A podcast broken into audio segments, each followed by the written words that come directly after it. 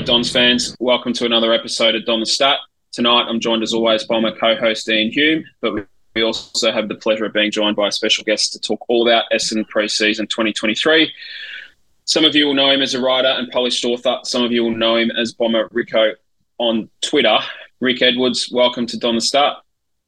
Yeah, thanks, uh, Jono. Thanks, uh, Ian. It's a real uh, pleasure to, to, join you guys uh, today. No, it's a real pleasure to have you. We're, we're really grateful. Um, mate, tell us a little bit about yourself and a bit about your origins of being a Bomber supporter.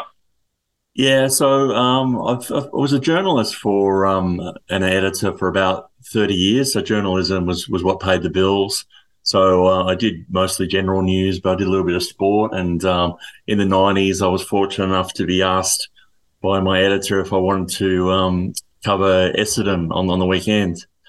And uh, of course, I said yes. So um, probably for about six seasons, I would go to a game and then um, go to the, the, press conference afterwards and um, uh, ask, uh, get a few questions in there, ask uh, Sheed some some hard questions. Um, so, so that was a lot of fun. Uh, so um, my journalism career ended about the same time um, that I decided to to write a book, uh, and, and, the book was about the supplement saga, but not not another Chip Le Grand book. It was more a book about what sort of impact uh, the, the, whole saga was was having on supporters. Nice. And were you were you a Bombers fan before you started um, writing and doing match reports? Did that, did yeah. that come first? Yeah, yeah, I was. So, so I grew up uh, in a bomber family. Uh, I, I, went to, I actually, um, we, we had, um, although I was about 10 minutes walk from Windy Hill, we, um, we had the Bombers pre-season training venue Cross Keys Oval, literally across the road. It was a Jake Stringer barrel uh, from my house. So I would get over and have a look at a bit of the, the pre-season stuff uh, as I'm doing now.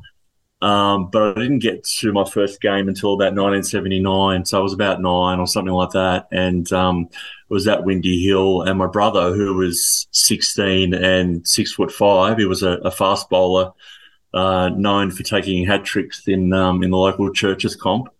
He um, he lifted me um, up over the the adjacent bowls club cement fence uh, into to Windy Hill, so I didn't have to pay who, would know though that some 40 years later the bowls club would um, would stand firm against the, the footy club and um, get a bit of revenge on, on supporters like me yeah it's gone full circle um, uh, people who aren't familiar with the Essendon area will probably uh, but are familiar with underbelly will know Cross Keys is the place where Jason Moran was murdered, of course, all those years ago during uh, during Auskick. Uh, uh, so over the years, following, are there, there some players or some moments that, that really stand out? Yeah, I, I, guess in terms of moments, the, the, the, euphoria of the 84 and 85 grand finals, you know, I was only a young fella, but, you know, I was fortunate to be at, at both games. Uh, Tim Watson was, was my favourite. I, I, just didn't think there was anyone um, eh, that played footy that had the same explosiveness as, as him. He, he could just sort of burn through the, the centre of Windy Hill and no one could stop him. I remember the, the 1985 celebration party at Windy Hill the day after the grand final and um, people, it was just full of, you know, of, of diehards and um, it was a, just a fantastic vibe. And people were singing Timmy Watson, Walks on Water, tra la la la la. I'll never forget that.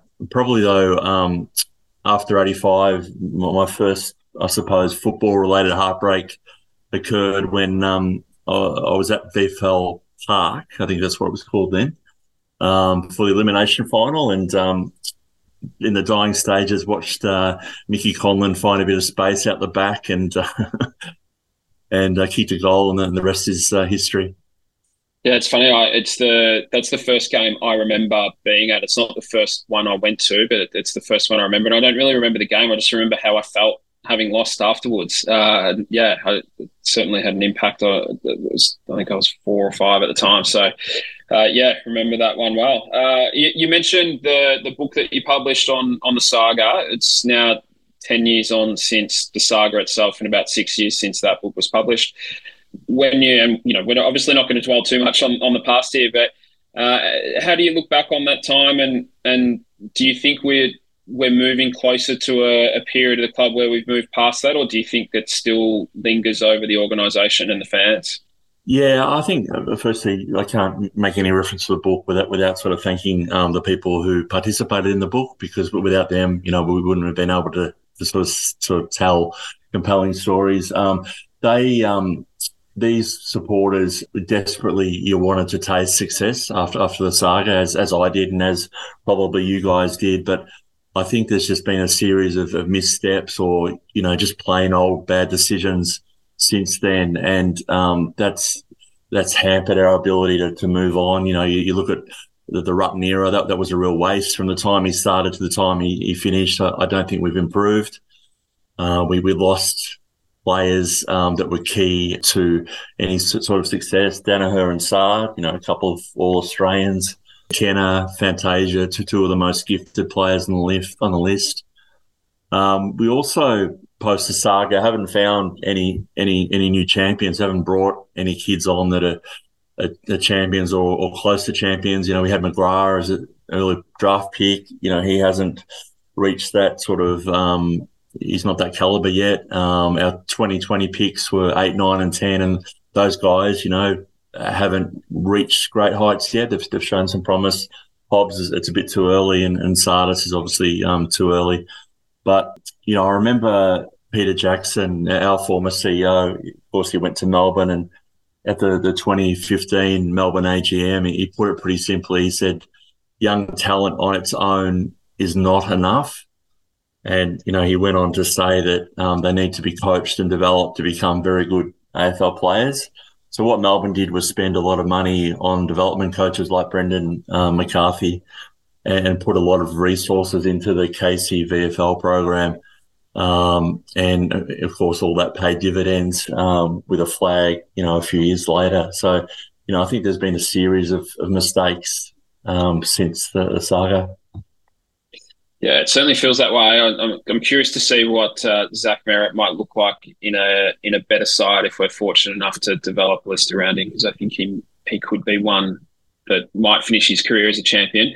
Uh, sort of looking to to more present, uh, you're one that was you know really vocal and, and rightly so in, in campaigning for better facilities at the hangar for those fans that do make it out to training. It, it seems like there is some movement at the station in that regard, but um, it doesn't look like there's been any, you know, no holes have been dug yet, so to speak. Uh, have you heard any update in that regard? And I guess, in a more general sense, how are you feeling about the new direction of the club? Yeah, yeah. Um, there, has been a bit of a campaign to improve um, supporter facilities. I mean, the club acknowledge it themselves, but uh, a while back, but you know, nothing really happens unless people make a noise about it. So me and some others have, have done that. Um, you know, just because um, you know, I think it's 10 years and there hasn't been anything done there. There's nothing in terms of um, watching footy, watching games or watching training there. You know, it gets quite hot, obviously, um, during a Melbourne summer and can get quite cold as well. So you're just not protected from the element, from the elements. So, you know, I wanted it not so much for myself because I actually like to move around and, and, and watch um, training from, from different angles, but you know, there are some people, Gwenda um, Muller, uh, who, who, I wrote about in the book, you know, she she had a, a, bad disc in her, in her back and she also had osteoarthritis in, in her back. So for some people, you know, it's just that they need to be able to sit down. So hopefully um, that, that happens. Um, but um, yeah, so this this preseason, you know, I think I think one of the things about this preseason is there's been a lot more uh, people come along to, to watch, and uh, I guess there's uh, a little bit of optimism there, but um, you know, I'm uh, I'm a little bit guarded in, in terms of how I think we're going to go. Yeah, once bitten, twice shy, I guess. Um, what are the the noticeable difference that differences that you've seen this preseason under Ben Rutten compared to well, sorry, under Brad Scott, I should say, compared to the couple of years under Ben Rutten? Yeah, look, look I'm, I'm not going to um, uh, I can't really offer much here because you know I'm just a layman. I'm, I'm not a you know a football analyst as such, and um, to my to my eye, they they trained really hard. For example, last year under Rutten, you know they they were doing a lot of, of running. Um, so it, it's a bit hard, I think, to, to pick apart what, what the differences are. But certainly a couple of things. Um, there, there is a, an emphasis on on goal kicking, And it's not like in the old days where players would just do that at the end of the session. So what's happening is um, they'll do a drill and then they'll do goal kicking and then they'll do another drill and then they'll do goal kicking. So that's a real feature of it. There is a lot of running again. Um, this year, as I said, it's hard to say. I don't think anyone can really say whether they're, they're fitter this year than last year unless they see some of the data from the from the high performance team. Um, the other thing is is feedback from assistant coaches. You know, we've gone from 2.5 to 5.5 assistant coaches, and and you just see uh, the difference it makes. So, you know, your Michael Hurleys and Travis Clokes, etc. They're they're pulling guys aside, um, you know, after drills or, or even stopping drills, and, and, and just sort of uh, not only telling them but but also showing them. So they'll you know they'll um, they'll um, you know maneuver their body the way they want the player to maneuver their body uh, in in the contest. Yeah, that, that's good to hear. I, I, guess that's one of the, the benefits of having some guys like Hurley and Cloke and the like that are relatively recent out of football. Hurley's obviously only a year out. Um, that they're yeah they've stepped straight out of the game. Are still relatively young and fit and can get around the track with the with some of the guys. How's that level of feedback received in a, in a general sense? Can you can you tell from the sidelines whether it's something that the players are really lapping up, or or does it seem to be taking a little bit of time to to embed itself into our DNA? Yeah, it's a, it's a really good question. Yeah, I think you know it's it's been really well received. And how do you tell that? Well, uh, uh, the, the talk from the players, I, I haven't seen the, the talk at the level that is this this preseason. So, and it's not just the experienced players. You know, it's all, all players, and um, you know, so um, they, they talk amongst themselves about what they can do better uh, and and they're very vocal um, with if something um, if if someone was in the right position, then they're really vocal about that. So um, you know, I, I, feel that the players are, are buying in. Uh, whether that translates to a good season, that's another thing. But but they're certainly buying in. I think. Yeah, that's good to hear. And I know you mentioned that obviously, uh, uh, you know, you're a bit more of a layman. I think you sell yourself a little bit short there, uh, you know, observing and, and um, communicating with you over the last couple of years. I think you've got a, a good fit, sense for, for the game. Uh, but has there been anything discernible, you know, at a real basic level, I guess, on in terms of how we might play or game plan or or, um, or whatnot um, in 2023, or or is your perception that we're very much following on the basics?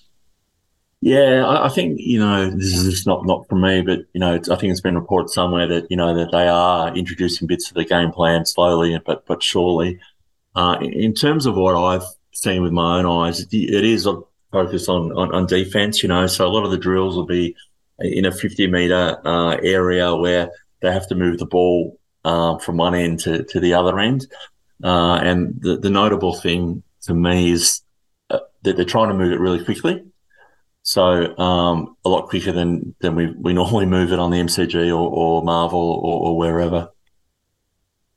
Yeah, it certainly got ourselves into a lot of trouble last year, didn't we? With that slow uh, sort of play from half back, it was almost like we were too scared to give the ball up, and, and we got ourselves into a hole. So hopefully, that's something that we're we're trying to to get out of the system as we move forward.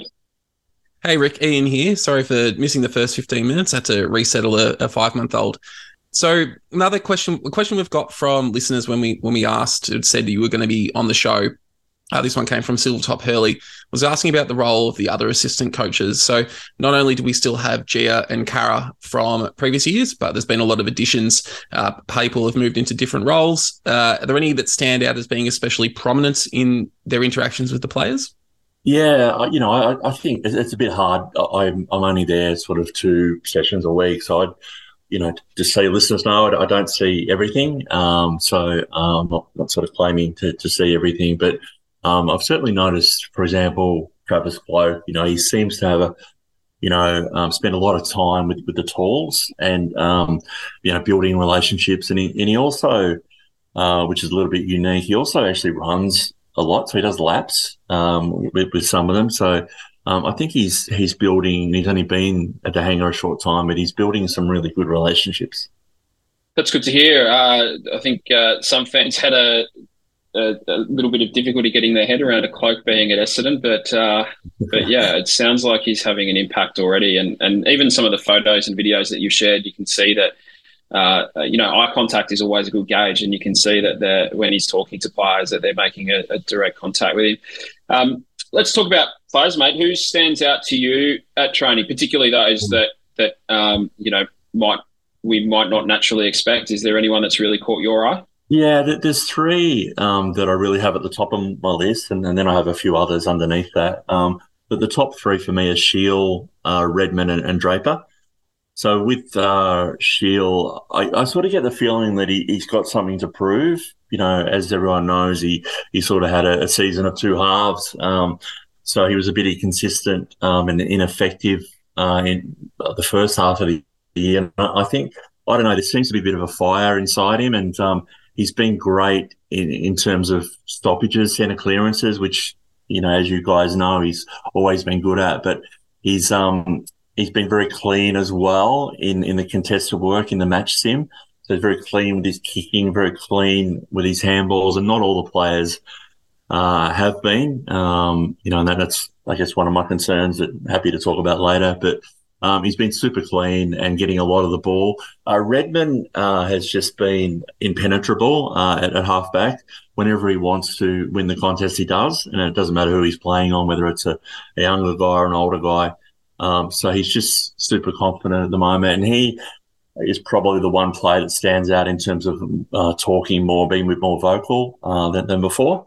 And the other one is Draper, and, and Draper, you know, once again, he's um, he's, he's, just dominant, you know, like he, he just takes, um, so many pack marks and, and, contested marks. And, you know, he's, um, he's, he's winning the ball from, from, from the center at, at ease and, and sometimes taps it to himself.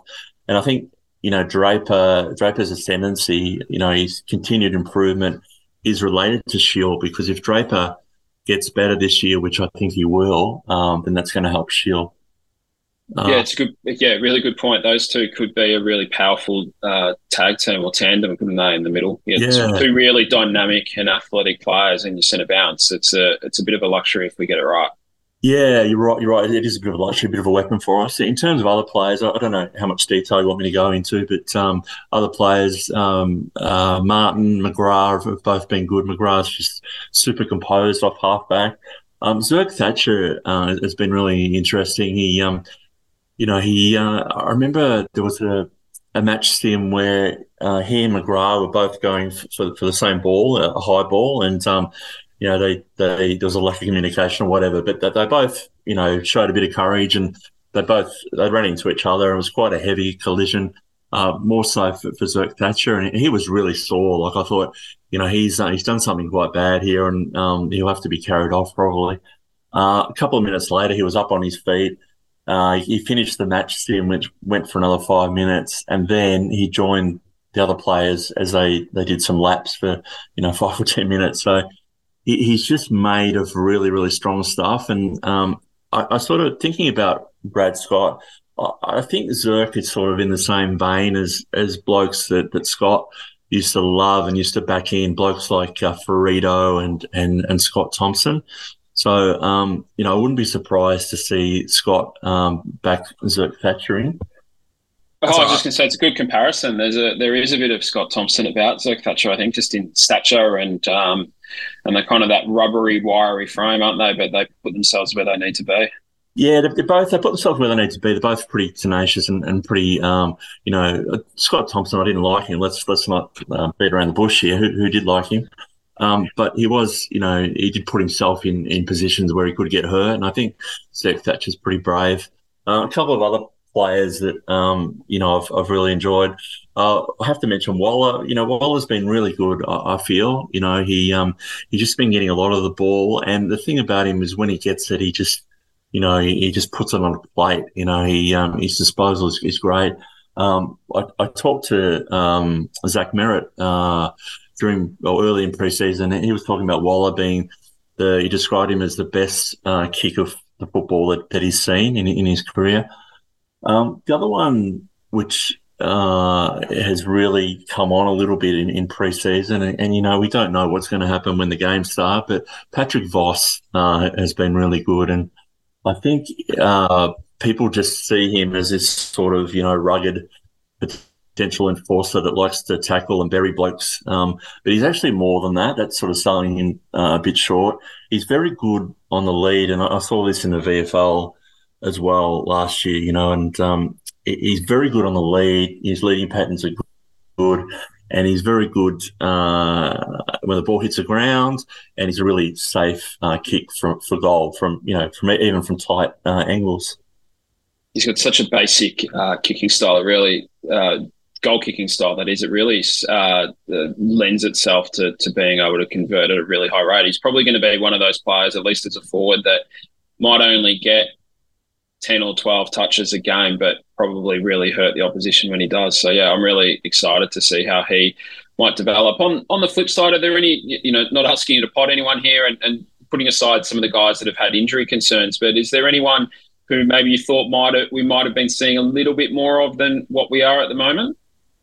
Oh yeah, that, that's a that's a really good question. Yeah, um, yeah, I'm I'm reluctant to to probably talk too much about guys that, that haven't done much, but um, you know, I guess I was I was hoping for, for a bit more from from Perkins. Um, you know, uh, I, I don't know whether that's because they haven't been playing him in the midfield, but I'm a big rat for him, um, as, as I think you guys are as well uh, as as a midfielder. Um, so maybe it's like lack of opportunity there. Um, and um, yeah, he, he's probably just just one. But um, uh, you know, Jones is obviously he hasn't sort of been able to have an un- uninterrupted preseason, so you know it's a bit hard to to be critical of him. I guess just just building on that, what sort of we've probably probably a lot of people have heard of potential injury concerns from players. We obviously got the good news that Peter Wright's calf was not as bad as was originally reported. I think uh, when you heard the original reports come out, he was his leg was 50-50 to be amputated. Uh, but you know, it sounds like he's going to be back at training next week. Any others that really, other than you know the obvious of, of say a Jaden Davey that's on the long term injury list that really has been really restricted and, and, hasn't had much of an opportunity? Yeah, just on. I, I, said that he had a hamstring as well a few weeks ago, and I, I was wrong there. So um, you do, you do get it wrong sometimes. but um, yeah, I, I think um, you, you, sort of covered them. Stewart, I, I, get the feeling he's really, really struggling um, to get over his concern. I think um, you guys might be able to help me. I think it might be a, a groin type issue. Um, so he's struggling to um, run at you know sort of a higher pace, and as you, as everyone knows, you know with with that sort of injury, you need to be able to really stretch out. that's the test. Um, but yeah, Jaden Davey, you're right. Um, and, and sort of Munkara is, um, you know, is, is a long way back. And um, I'm not saying there are any concerns at all that there's not from, from what I'm hearing, but um, he's just on a, a really slow um, build. Yeah, I think when they drafted Munkara, they were they were pretty clear that he was a, a long term prospect and they weren't expecting much from this year. It's more about just getting him down here and experiencing a football culture and and the standards and getting used to that before expecting much from him as, as a player, which I think would serve someone with his background quite well. You know, sort of slowly bringing them in rather than saying, "Here, here you go, dive in." You know, sink or swim, mate. It's about bring, bringing him in through. A, a, better environment. And we know that they've made a big uh, commitment to improving the Indigenous program. And, you know, if, if that that's successful, then a player like Munkara should be able to reach his potential within that. It's just sort of moving on. One of the big questions is about leadership and what the potential is for captaincy going forward. Just in general, are there any players that seem to be taking on a more vocal and leadership role from previous years? This is a question that came from Robert Sampam on, Twitter. Yeah, um, well, I mean, thanks to Robin and all the other ones um, that submitted submitted questions. Um, yeah, I think uh, certainly, certainly Redman, as I mentioned earlier, he's he's extremely vocal. It's a bit hard to say. Is he more vocal than last year? I wasn't sort of watching out for that, but he, he certainly is um, very vocal, and he's been sort of like the general of the of the back line a, lot, a lot of the time this preseason. And um, you know, I even remember um, the young ruckman that, that they've got trialing um, at the moment, Hudson O'Keeffe, I think, just off the top of my head. Um, so they pushed him down back um, last week um, to play fullback just just for a little bit. He was opposed to, to Jake Stringer. So you know immediately Redman Redman was just sort of you know saying to him, um, just just don't give him his space. You know, don't don't give him his space to to, to do his thing. So um, he's been a real general um, down in the back line. Whether he's you know ready for captaincy, you know, I have my own views on that, but um, he's certainly been a bit of a general uh, this preseason. Yeah, and I guess specifically, Robert did ask about Merrett, and if you you think about Essendon captaincy op- options post Heppell, you know it, has been Merrett, Merrett and McGrath have been those top two, and I, I, think there's also been suggestions that maybe Heppell stays on for a year just to allow another captaincy option to develop. Particularly about about those three, uh, how have they been this preseason in terms of a leadership aspect on the training track? Yeah, um, you know, McGrath it doesn't, it doesn't seem to be that, that vocal on, on, on the track, and certainly Merrett doesn't either. And people have been saying, well, you know, Zach's not vocal on, on the training track, so you know, I'm not sure whether he can be captain. And and, and I sort of um, disagree with that. You know, how much how vocal they are on the, the track is just a really small part of, of, of whether they can be a good captain or, or not. You know, and um, some players, and I think particularly with in terms of Merrett, you know, he might he might be seen as a bit of an introvert, you know, at some stage, uh, you know, of his career. Um, I think what what he would bring to the captaincy is, is sort of um, you know follow me type, uh, do it by example leadership. You know, so as we all know, when he's on, he, he's a you know he sets the time for us. He you know he sets up a lot of our attacking and defensively. He can really nail blokes with, with, with tackles. So I think you know he he has a lot of elements that he could bring to the job, and and leading by example is is one thing, and he's also um, you know an extremely talented, uh, sorry, extremely you know switched on sort of football person. Like when you hear him talk, um, you know he he really knows his stuff, and um, he speaks well, he speaks clearly, and and you know I I um I certainly um, don't buy into the fact buy into the narrative that just because he doesn't, you know, yell a lot on the training track that he that he wouldn't be a good captain. Yeah, I don't remember.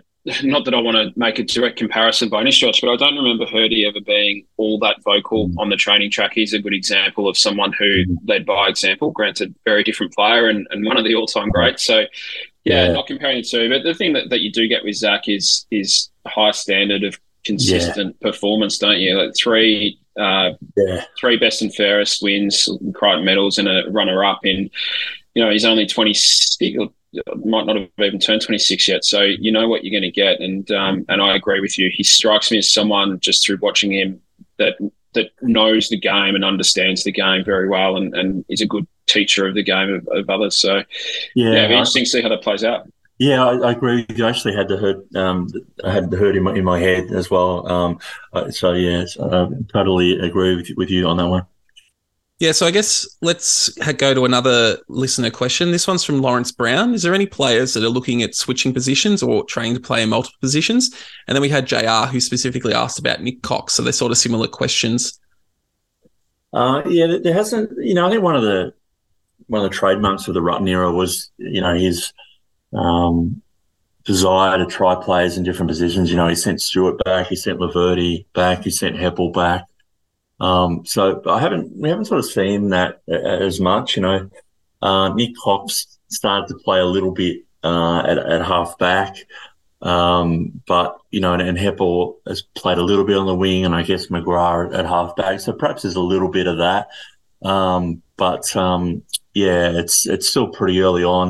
You know, obviously we haven't had any any sort of games against other teams uh, yet. Yeah, and I guess we'll have to wait for that to see wh- where they consider playing some of those certain positions, particularly yeah. obviously obviously Cox. You know, Jono and yeah. I have both been strong that he we should at least be trying him on the wing for a little bit to see how that works out because he could be a, a, massive point of difference. Although Jono does like to indulge his inner Robert Walls and, and want to chuck Cox into the ruck if you yeah. listen to enough of the back episodes. Uh, yeah. Mainly yeah. because mainly because if you look at the history of, of players, it's not the hardest thing to go to be a backman in, later in your career and, and, do well. You know, you've got players like yeah. Liam Jones. Uh, we've just seen Paddy McCart- what Paddy McCartin's done for Sydney. There's a lot of other examples where yeah. where players have started in one position and have been able to yeah. do quite well at defence. But yeah. Yeah, I just just just on Cox and um, perhaps trying to um, answer the question a little bit. Yeah, I, I um, I think I think you're right. Um, I, I, don't I don't know.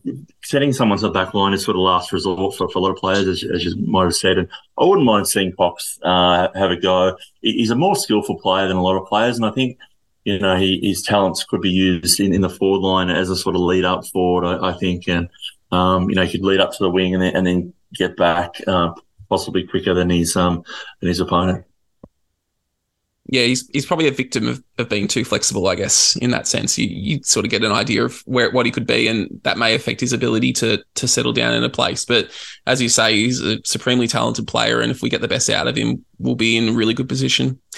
Let's let's start talking about something that you told me that you're quite passionate about and enjoy doing. And that, that's paying close attention to the the new draftees and, and the new players. Now, this was the question brought up by Bruce Hurst and Vince Taskunas, uh, asking about the new players on the list and how you think they've adjusted to the Essendon environment. So we're, we're going to talk about the the two trade in players and then some of the draft picks. You already have brought up uh, Jaden and Anthony, Jaden Davey and Anthony Munkara, but we'll, we'll, just sort of go through and you just have a quick comment on each of them. We'll start yeah. with Will Setterfield. Yeah, Setterfield has, has had his um, opportunities in, in the middle, uh, as, as we sort of expect, and you know he, ha- he has shown that, that ability to um, to, to uh, get the um, that, to win the hard ball and, and to sort of feed it out. So so he's been doing that pretty well. I haven't seen a lot of you know him collecting sort of possessions on the outside, but certainly on the inside, he's been a little bit hard to to tackle and, and bring down, and I guess that's uh, what we were hoping he would bring. I guess just before we move on to the next, do you if if you were doing a best twenty two, would you be finding a spot for him, or do you think he's still on the cusp? Yeah, that's, that's a good question. I, am not sure he's in the best 22 yet. Uh, I, you know, I think with a lot of these questions, you, you really have to wait to, to see them uh, in action against other sides. And um, yeah, so I think I'd probably uh, wait to pass judgment on that one. Yeah, fair call. Uh, the other trade in was Sam Weideman uh, from Melbourne. How have you found him so far? Yeah, I, David King actually gave him a bit of a, a bake, didn't he, um, on, on SEN?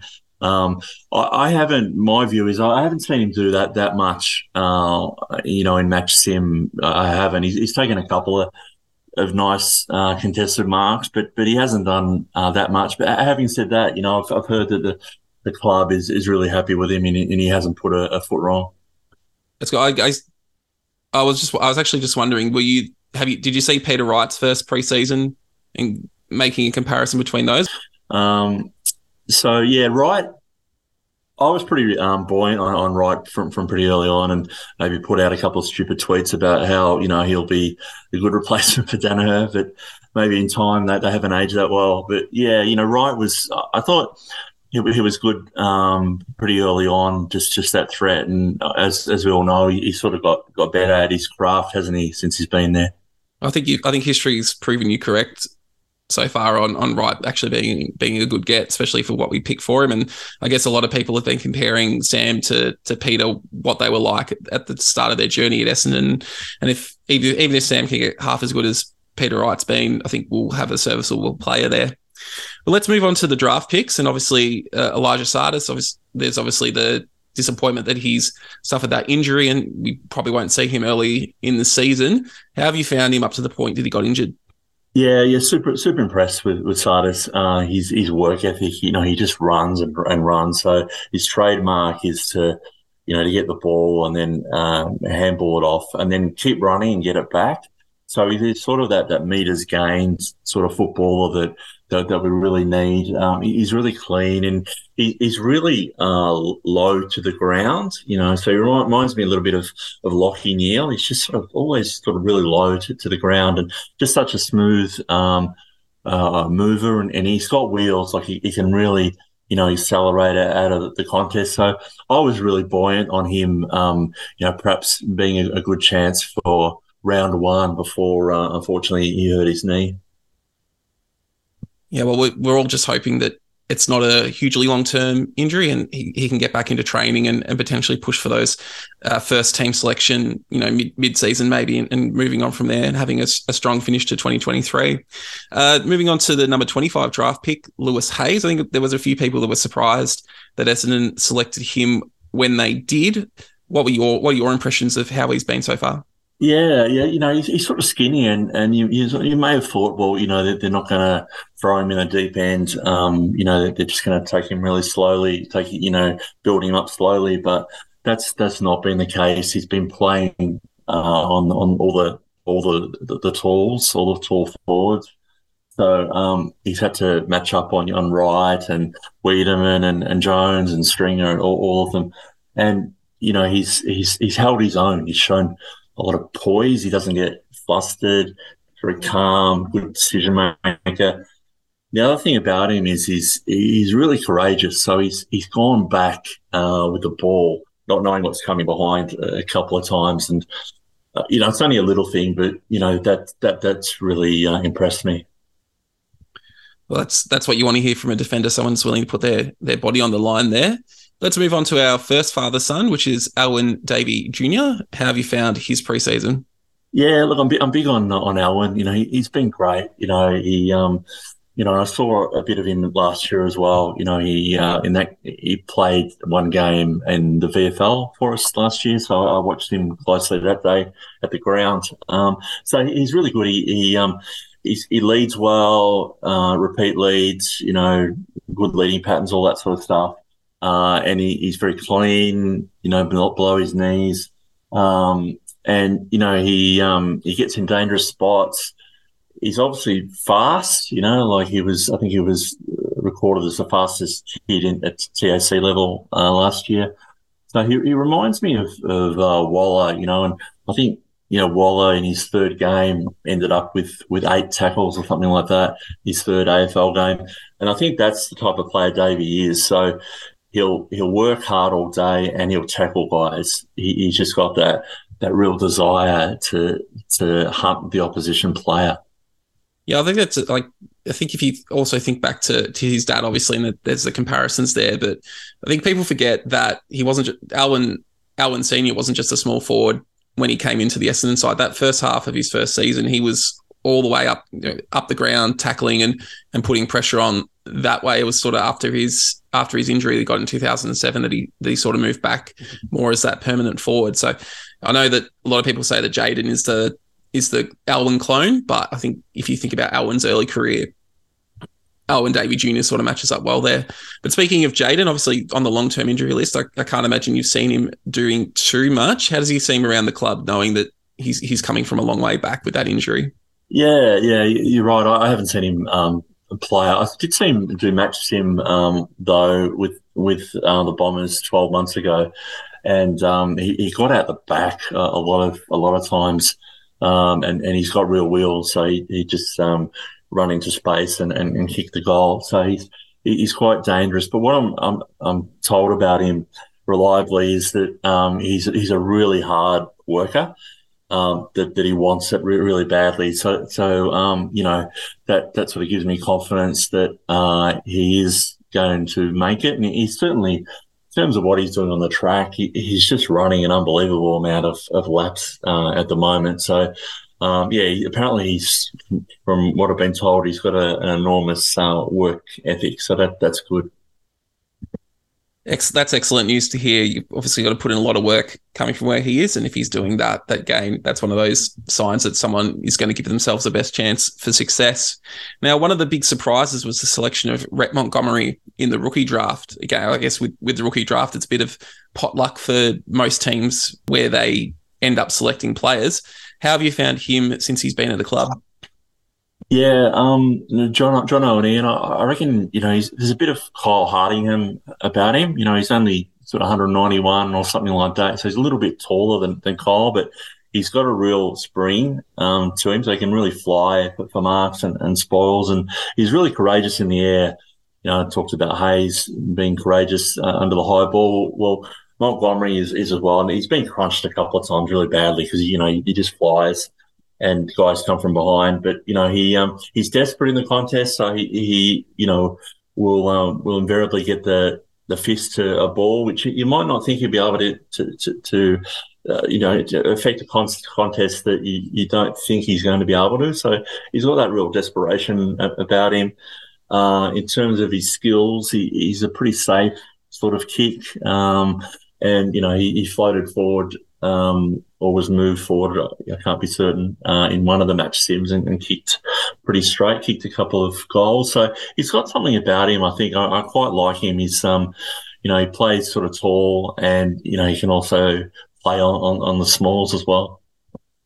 it could be another one of those, you know, Michael Hibberd and as you said, Kyle Hardingham and Mark Baguley types that you you get when you're not expecting and, and come in to be a really serviceable player.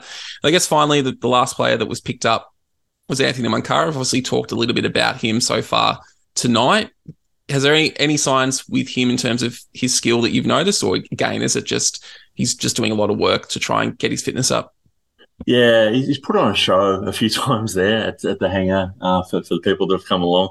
No, when he kicks for goal, he kicks uh, just as accurate on his left and his right. Like it's just the same. You can't distinguish them, which, which is just you know I'm not sure I've seen that before. Well, Waller does a bit of that as well, but um, and, and actually Adrian Dodoro I think has, has described him um, as as a, as a taller Waller. Um, so that that's what we've got to, to look forward to, eh? Well, given we ran Waller around at centre half forward, seemingly at times, that might be handy if we keep playing that way. Um, that hopefully we, we get to see him win a bit more ball at ground level. Um, it seems, mate, we're, we're down to two. The, the latest report today uh, for that last position for the um, on the list, if we do uh, use that SPP spot, and it's it's out of Mitch Zabowski. Uh, I'm sure I didn't pronounce that correctly. Who's a, a 186 centimeter, 86 kilogram big body midfielder from Dandenong Stingrays, and Hudson O'Keeffe, a, a really athletic 200 plus centimeter ruckman from the Oakleigh Chargers.